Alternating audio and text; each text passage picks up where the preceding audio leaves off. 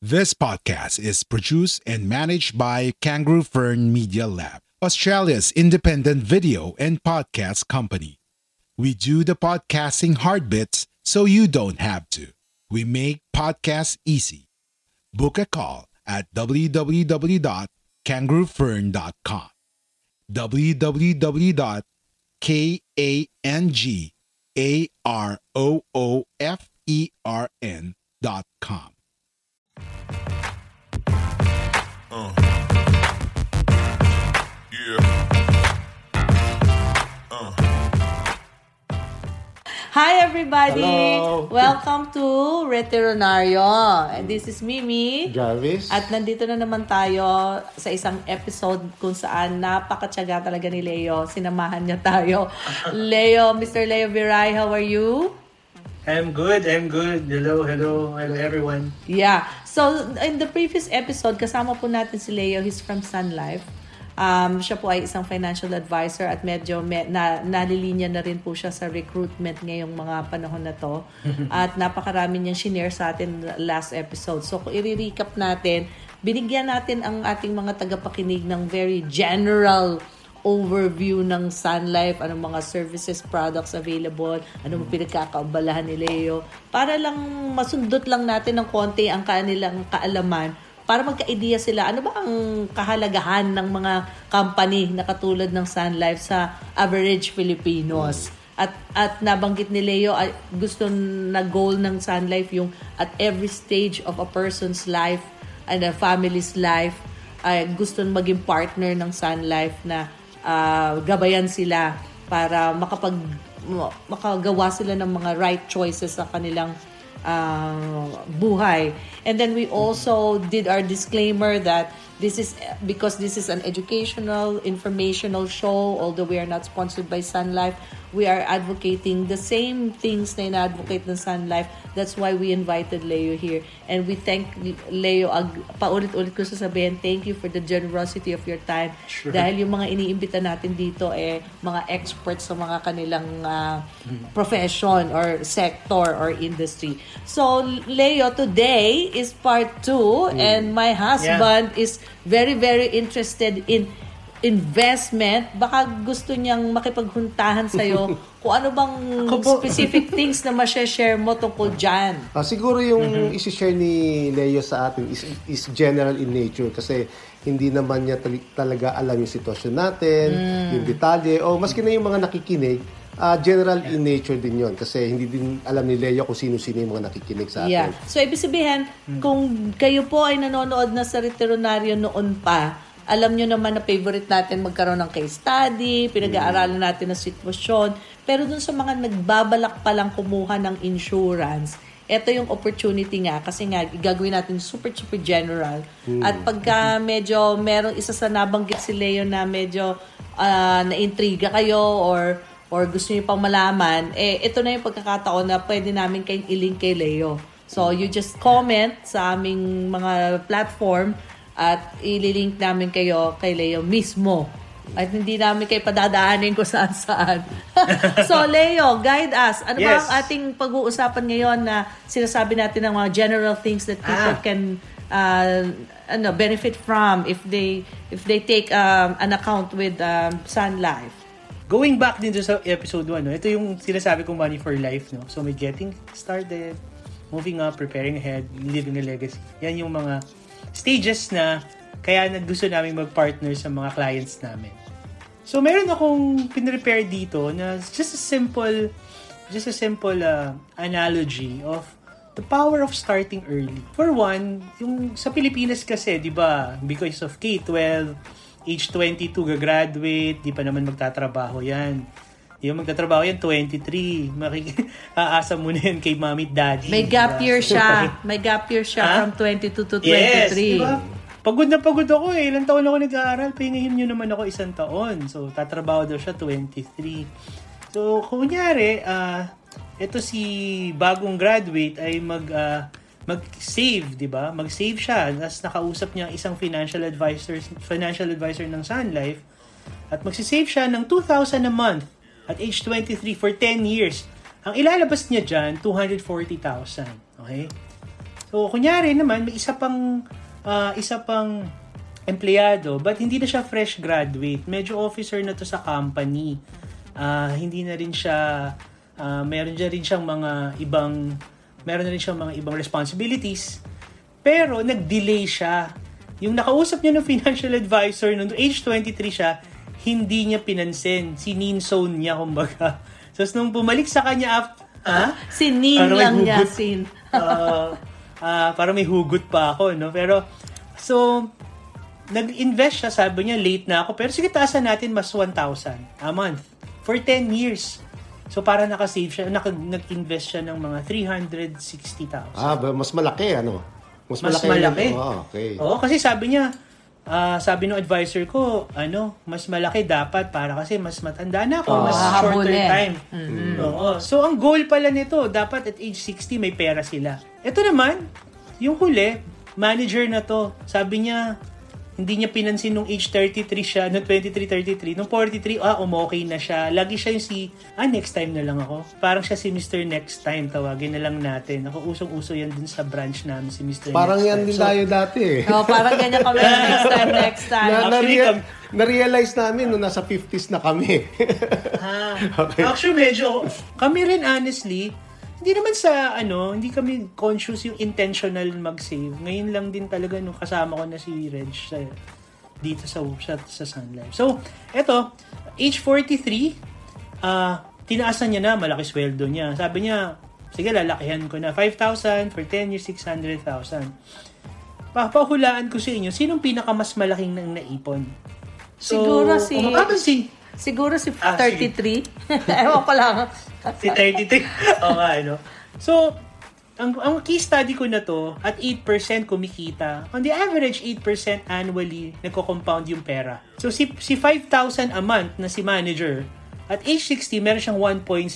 Aba, not bad, di ba? so, ibig pero- sabihin, Leo, at huminto yung kanilang pag-save At after eight. 10 years. Tapos, hinayaan Yes. na lang nila lumago. Yes, parang nag-roll over lang, rolling lang lang. Si age 33, syempre, di ba, 3,000 siya. Mas malaki nga siya dun sa fresh grad eh. Pero, at age 60, meron siyang 2.2 million. Hmm, mas malaki. 2.25, mas malaki, di ba? So, mas malaki siya. Kung surprisingly, itong age 23, siya na yung pinakamalaki, pinakamaliit na nilabas at pinakamal, pinakamaliit na ininvest. Pero naka 3.2 million siya at age 60. Hmm. Okay, so Ang sinasabi ko, winner. ah, yeah, so tini-drive out ko lang dito as early as possible, try to try to invest, try to try to save money. Ang ang lagi kong sinasabi ano eh, huwag kang magsi-save ng surplus mo. Be intentional din sa savings. Pagpasok ng sweldo, if you can make it automatic, ima itanggalin mo na. Ako sinasabi ko sa client ko, pagpasok ng sweldo, tabi nyo na yung pang savings and investment o life insurance nyo. Consider, And the 70% oh, dapat kinoconsider na nila na yan expense eh. Part of the expense ng Totoo. budget. It's really, Mm. yeah, totoo. It's really an expense, actually. Marami kasi sa Pilipino, kaya hindi nakakaipon. Tapos sabihin nila, ah, hindi, siguro yung pag natira na ng mga bills, yun na lang. Pero hindi naman nangyayari yun eh. Let's real talk lang, di ba? Hindi naman nangyayari. Ah, ba- balik tayo dito sa presentation mo. Naalala ko yung isang ah, merong annual meeting. Palagay ko kilala mo naman si Warren Buffett. So, si Of Warren course. Buffett yung isa sa pinakamayamang ah, tao sa sa buong mundo. Ah, siya yung may-ari ng Berkshire Hathaway. Ah, isa sa mga annual meeting nila, may nagtanong sa kanya, sabi niya, sabi nung nagtanong, ano daw ba ang sikreto? Paano daw siya magiging bilyonaryo din? Nakagaya ni Warren Buffett. Ang sagot ni Warren Buffett, start early. Yun ang kanyang solusyon sa mga para kung gusto mo talagang yumaman. Yung kasi dinidiscuss niya dito yung snowball effect, effect na mas kinabata pa, ang snowball effect, habang tumatanda ka, lalong lumalaki yung pera mo kung nagsimula ka ng maaga. Yeah, totoo yun. Actually, in-apply din namin yun sa mga bata. Ang ginawa namin at early age, kasi bago, bago nung sa, sa Sun Life na ako, lahat ng pamasko, di ba, medyo significant money rin yun, nilalagay namin sa mutual funds nila. Diba? Meron Ngayon na sila. nga, oo, nila. So, at least, hindi namin sila pinapagastos doon, o siguro, uh, kukurot ng konti, 1,000, 2,000. Pabili kayo ng gusto nyo. So, Oo, pinamas ko naman nila yon Leo. O, di- oh, di ba? So, patikim. Hindi, binibigay naman namin yung gusto nila for Christmas eh. Parang sinasabi ko sa kanila, eto save natin. Pagtandaan nyo, y- hindi nyo makiki, hindi nyo mararamdaman na, ah, may ganyan pala akong pera. Kasi as early as possible, maganda meron. And ngayon nga, we're trying to, para involve na din sila dun sa pag invest ng mga ganyang, in, mga ganyang vehicles. Actually, maganda pa nga siguro kung instead na magbigay ng iPhone, bigyan mo na lang ng stock ng Apple. Di ba? Ah, oo nga, no? Uy, magandang idea yun, ah. yun ang gift mo dun sa anak mo. Bigyan mo na Oo, lang ng no? stock kasi at least yun nag Makapagsimula. Ah, yung yung iPhone kasi nagdi-depreciate eh. Pero yung Yeah. stock, nag-appreciate yan kasi nag-earn pa ng dividend. Ang alam ko, Apple, Apple, isa sa mga tech company na nagbibigay ng dividend. Ang karamihan ng mga tech company hindi nagbibigay ng dividend. Leo, out of curiosity lang, dito sa sitwasyon nitong si 23, 33, and 43, meron ba kayong mga real-life um, experiences sa Sun Life where a client slides down from, for example, regularly give, you know, setting aside 3,000 pesos and then hindi na niya nakayanan after 5 years, nagda-downgrade siya, uh, and later on, pag medyo nakaluag-luag siya, Bumabalik. bumabalik siya. Meron Ah, bang mga situation na ganon um, na hindi Yeah. naman sila nagkukwit pero you uh, as Sun Life are able to kind of adjust their um, situation and yung naiipon nila. Perf- ang ganda ng question mo. Especially this pandemic. Uh, I have mga, may mga clients ako na airline pilot. So, isa sa affected nung pandemic is yung airline comp- uh, industry, right? So, nung nagkaroon ng pandemic, alam ko wala silang traba or walang kita because walang lipad, di ba? So, sinabi ko nga sa kanila na ito yung fund values ng mga policies nyo. And then, if you want to parang kurot ng konti or kuha ng konti just to just to live by, pwede naman. I think, I believe, may isa akong client na sinabi nga niya, mas na-appreciate ko to. Sabi pa niya nga sa akin. Kasi, nung kailangan ko, pwede ko pala siyang gamitin. And then, eventually, tuloy na ulit ang airline industry. Unti-unti na nilang binabalik. Parang minsan, nakakataba rin ng puso na sinasabi nga niya sa akin, buti na lang kinulit mo ko, no? Kasi kung hindi mo ako kinulit, paano kami ngayon? Wala man lang kaming savings na mabubunot. So, totoo yun. Tumigil, may mga tumitigil na clients, lalo na nga ditong pandemic. And ngayon, medyo nakaka-recover na yung mga industries nila. Tinutuloy na nila, binabalik na nila ulit yung, yung mga nakuha nila. And then eventually na, sabi ko, ah, this time, iba na rin yung approach eh. Mas naging open na sila. Ah, oo nga, no. I- ito pala yun. Ito pala yung bakit kailangan mong magtabi.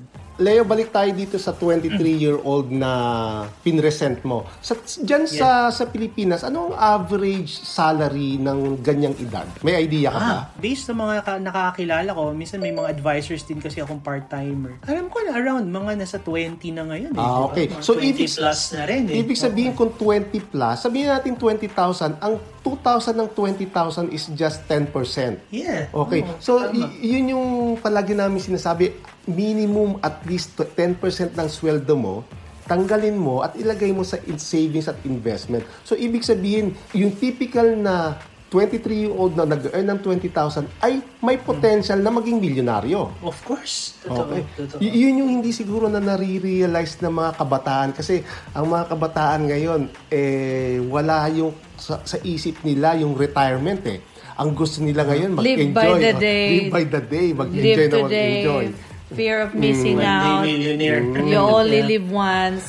Yeah, kay, and, yeah, that's why that's why we really want to show to people na kahit na hindi ano ba, mga magulang ang nakikinig sa atin ngayon, baka naman pwedeng i-encourage nila yung mga anak nila. Ah, especially kung medyo late na sila into the game, na mahihirapan na silang mag-invest for their future. Pero at least yung mga anak, pamangkin, o mga apo-apo siguro nila, ito ang talagang may pag-asa na makaagwanta pa pagdating ng 60. Kasi ang example natin, 60. Ang, yung mga case study mo, 65 ang... ang 50 ano- lang naman.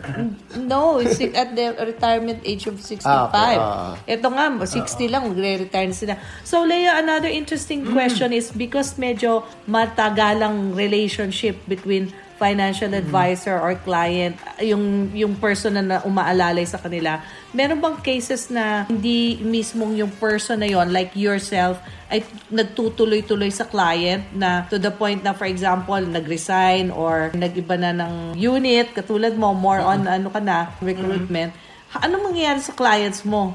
Pagka ba nag-iba ng financial advisor, nag, nag, na discourage na ba sila? Nagkukwit na ba sila? Or they Ah, still stay on kahit na na-assign na si ibang financial advisor sa kanila? Advisor. Yeah. Kunyari, for example, ako, na, kunyari, na-promote, financial advisor pa rin naman nila ako, so to continue lang. Pero kunyari, may mga advisors din na nagre-resign, may mga advisors din na nagma-migrate, may mga kaibigan ako nag-migrate. Yung iba, tinatawag nun orphan, or minsan, bago sila umalis, pinapasa na nila sa mga trusted nilang advisors din. Kunyari, teammate nila, Like me, may mga ka-teammate ako na nag-resign na parang bumalik sa corporate life. So, yung mga kapatid nila, Leo, pwede ikaw na lang mag-manage ng fund ng kuya ko, ng fund ng girlfriend ko, parang ganun. So, napapasa naman. Pero yung iba naman na hindi napapasa, Sun Life is very deliberate na hanapin yan. Ina-assign na nila talaga ng advisors. Balik tayo dun sa investment uh, component. Sige. Yung sinabi mo kanina, itong example mo is nasa 8%, around 8% uh, compounded annual growth rate. Saang fund naka usually naka-invest yan yung average na 8%? Ah, etong ginawa ko na to, usually mga 8% growth, nasa balance yan eh. Sabihin mo na tanggalin natin sa nangyayari ngayon sa sa stock market, kumbaga. In in normal, mga normal na buhay. Ah, mga 8% na growth nasa balance. Ano ba yung balance? Meron siyang, it's a mixed fund, meron siyang bonds, meron siyang stocks. Pero mostly, more on stock siya. Usually, mga 70-30 siya eh. 30 na bonds, sa 70 na stock siya. So, meron siyang, meron siyang, meron siya sa debt, meron din siya sa stock market. Parang medyo ano siya, ah, nag, kumbaga, pag maganda stocks, at least merong maganda rin yung growth mo. Pag sa, sa bonds naman, maganda rin yung So growth. pag aggressive siya, nasa around, uh, roughly around ilang percent per year ang increase niya? Hmm. Before kasi, nung wala pang pandemic, um, ang Sun Life nag-average kami ng, hindi kami bumababa ng 10 eh. Siguro nag-average kami ng mga 12. In, a- in a span of 10 years. There was a time, I have a client na in a span of 5 years, kumita siya ng mga 18% compounded.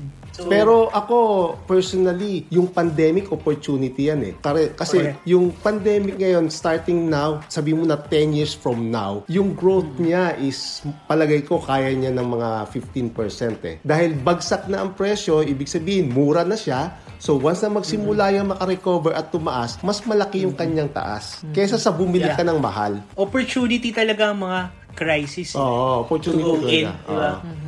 Parang opportunity yan na to, kung meron ka pang, li- meron ka pang pwede invest. I, kaya nga, di ba, katulad ng pinag-usapan natin before, very important din yung peso cost averaging eh. Di ba? Yung ganong s- strategy. Ito, katulad nito, this is peso cost averaging, this example. Di ba? P- pwede mong tamaan yung mataas at bababa. Pero usually ako, sinasuggest ko kasi, pag kunyari, ah, very aggressive or bata pa, like 23 years old, syempre, aggressive yan. They have time to, di ba, commit mistakes. Kung mag- pwede ka pa magkamali eh. Pwede ka pang makarecover, di ba? Pero kunyari, medyo at age 50s, 55, ah, ako, minsan 55 or 50s, in terms naman sa investment, minsan dapat medyo pumosisyon ka na rin sa mga guaranteed eh. Dapat may portfolio ka na ng konting guaranteed returns. Kasi hindi pwedeng puro variable, di ba? So, meron na rin ba kayong fund na nag invest sa ibang bansa like US?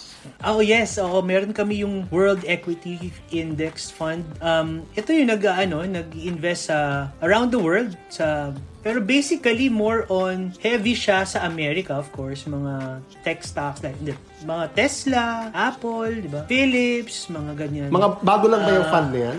Medyo bago lang siya, siya uh, global fund, oo. At ang maganda pa dito sa ganitong fund namin na bago, kahit global, peso pwede ka mag-invest. You have a taste of uh, you know, global market, kahit peso earner ka. Unlike before kasi, uh, si Sun Life, I believe, pag dollar gusto mo ano, sa labas, dapat dollar din. Tsaka dati, very conservative si Sun Life about uh, global funds eh. Dapat, I think, nasa ano lang sila eh. Bonds lang, masyadong maliit. Hindi pa masyadong ma-aggressive sa equity. Unlike before, unlike ngayon, sobrang parang para na rin siyang ano eh, yung fund dito sa Pilipinas, pareho na rin halos. Okay, kakabig muna ako. Kasi meron pumasok sa isip ko. Leo, halimbawa, ito si 23, si 33, si 43. Di ba, may client mo na siya. Yung kanyang mga contributions ba ay pwedeng um, hindi galing sa kanya? Halimbawa, si 23 ay may nanay na OFW. Pwede bang si nanay ang maghuhulog para kay 23? Pero si 23 ang nakapangalan sa policy? Or, or dapat ba si 23 talaga manggagaling sa sweldo niya? Uh, so that's part 1. Part 2, Okay.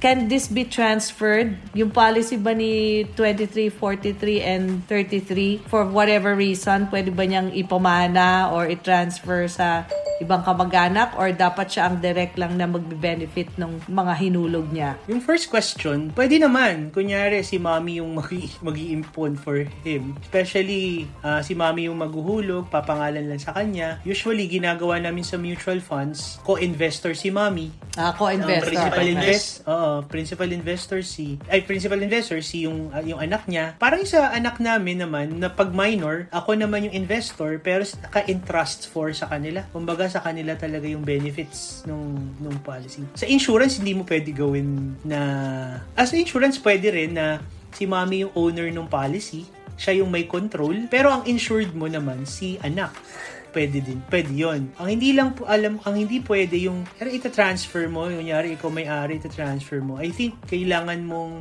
i-withdraw at i-reinvest ulit. Kasi, siya lang yung magbe-benefit eh, kung sino lang yung, ano, kung sino lang yung nakalas, nakalagay sa investment. Yun lang, gusto ko lang i-clarify kasi pinag-uusapan natin million-million na eh. 3.2, 2.2, 1.7. So, ibig sabihin ba, ah, halimbawa, 23 years old ako, ah, as low as 2,000 po pwede akong mag-invest sa Sun Life? Yes, yes. Oo. So, mutual fund, actually, minimum 100 pesos. Ah, na, eh. okay.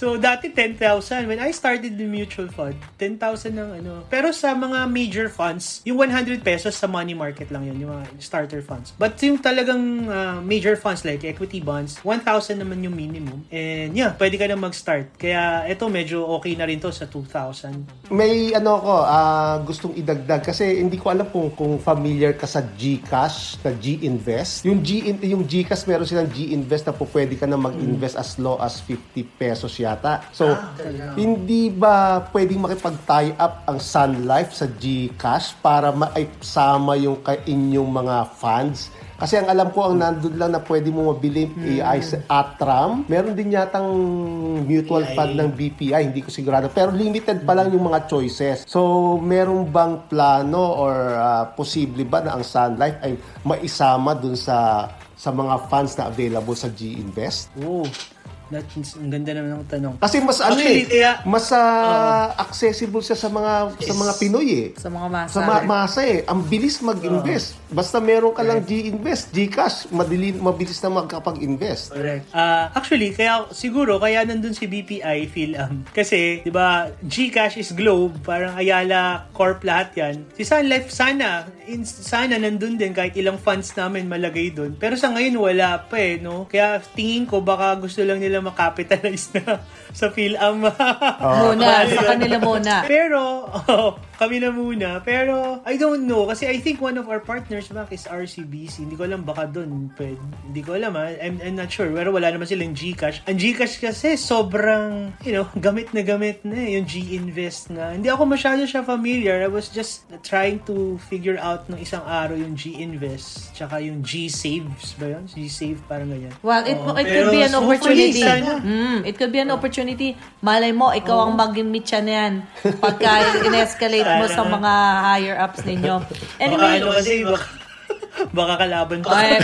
hindi natin alam. Well, we are an- already a global economy, no? Global market. So, Yeah. wala nang masyadong, yung, yung concept ng competitor ngayon, mas, mas collab na ngayon ng mga terminology. Kasi you cannot survive living on your own. You need to leverage uh, the strength of others to build you up, kumbaga. So, Leo, um, malapit na tayo magtapos sa ating episode. I, I really, really want to thank you dito sa pinresent mo kasi it provides a very good visual of Tsaka, what could ah, be. Eye-opener to sa mga ba- kabataan dahil Hmm. ah, mas malaki pa pala yung magiging pera nila kumpara sa 43-year-old na mas malaki yung iniipon. So, ano ngayon ang so, so for la, our last question, ano ngayon ang tips mo um Leo for people who have not thought about getting any insurance products or investment products at this stage in their lives? Yung mga sitting on the fence pa rin. Ako, eh, ako naman, ano eh, titignan mo lang din sa insurance, no? Titignan mo lang din yung ah, mga what if sa buhay mo. Kasi hindi ka naman, ang, di ba, dalawa lang ang pwedeng mangyari sa mundo eh. To live so long, tsaka to die too young. Di ba? If you die too young, di ba, kailangan mo ng pera para sa future ng mga anak mo, ng asawa mo. You die too, pag, pag masyado naman mahaba ang buhay mo, kailangan mo rin ng pera. Paano yung survive. mga healthcare maintenance mo pagdating mo ng mga 75 years old and everything, di ba? So, yun lang. Ako, honestly, contemplate on that and talk to a financial advisor. Sana, mas, sana ako yung tausapin yun. Ah, talk to a financial advisor. Ah, tutulungan talaga kayo kahit anong sinong financial advisor. Papakita sa inyo options nyo. Tsaka, misconception kasi sa life insurance at tsaka mga mutual funds and investment, mahal. Which is di naman totoo. Kasi ah, financial advisor can partners mo nga yan eh. Ayaw naman nilang na kumuha ka ng policy or ng investment sa kanila na hindi nila, kumbaga hindi mo matutuloy, hindi mo matatapos. Hindi naman sila yung parang kukunin nila, ah, one, hindi, parang kalahati na ng income mo kukunin nila. So, yung mga professional financial advisors, sinasabi nila, ah, ayan na po ba kaya? Ito po yung kaya ng budget nyo. Kasi to, to ano, to, to, so, konting story lang, no? I have, kami ng wife ko, may client siya nga, ano eh, kasambahay. Just recently, mga hardware personnel, may mga na-close siya. Meron din naman mga clients kami na mga high net, mga sobrang yaman. So, it para really doesn't akin, matter kung ano estado mo sa buhay, basta pare-pareho kayo ng goal. May mga tricycle driver na Sun Life policy holder. Mga, ganyan, di ba? So, nakakatuwa. So, I think marami na tayo na pag-usapan, Leo, at um, Yeah. marami kaming insights na napulot sa iyo today. Yeah. And again, we'd really like to thank you for your time and your your efforts in explaining this to us. At napakaganda talaga nung sinabi mo na you you don't know whether you'll die young or you'll live older. So, hanggang doon na lang muna siguro tayo ngayon. So, thank you everybody and thank you again Leo for um, your time with us today at mm, sana po may natutunan tayong lahat and Again, pag meron po kayong mga topics na gusto nyo pong uh, i-take up namin or gusto nyo imbitahan ulit si Leo rito, just let us know and uh, we will organize something uh, in the future. And alam nyo na po kung paano nyo kami kukontakin. We have our email. You can comment in the comment section. And um, medyo maganda-ganda ng boses ko ngayon kaya natutuwa ako at medyo on the way na ako para gumaling. Thank you, Leo! Thank you, Leo. And hanggang Thank sa muli, thank you. Baba. Bye-bye. Ito po si Mimi. Jarvis. Nagsasabing, sama-sama tayo din maging Veterinaryo. veterinaryo. Bye!